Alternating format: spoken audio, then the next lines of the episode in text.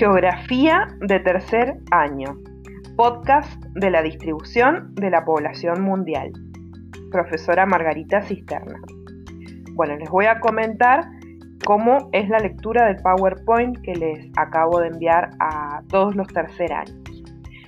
Bien, empezamos diciendo o preguntándonos cuántos somos en el mundo, cuántos habitantes hay en, el total del planeta.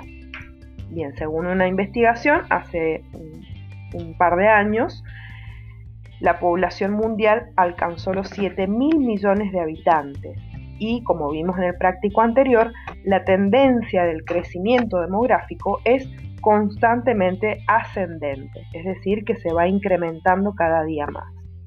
Ahora la pregunta es cómo está distribuida esa población, cómo está repartida.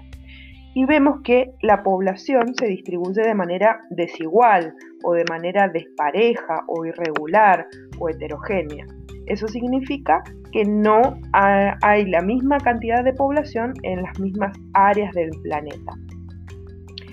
Esto se debe a diversos factores como factores naturales y factores humanos, que están explicados al final del PowerPoint. Bien, para comenzar a analizar la distribución de la población necesitamos comprender primero un concepto muy especial que es propio de la demografía. La demografía, recordemos que es una disciplina de la geografía que se encarga únicamente de estudiar la población.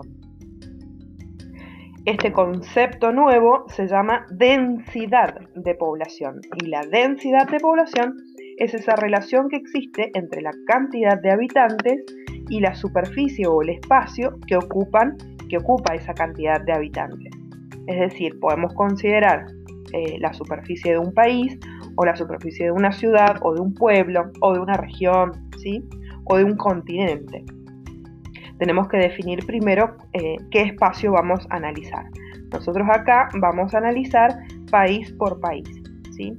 Entonces, la densidad de población tiene una fórmula matemática para calcularla y es la cantidad de población dividido la superficie.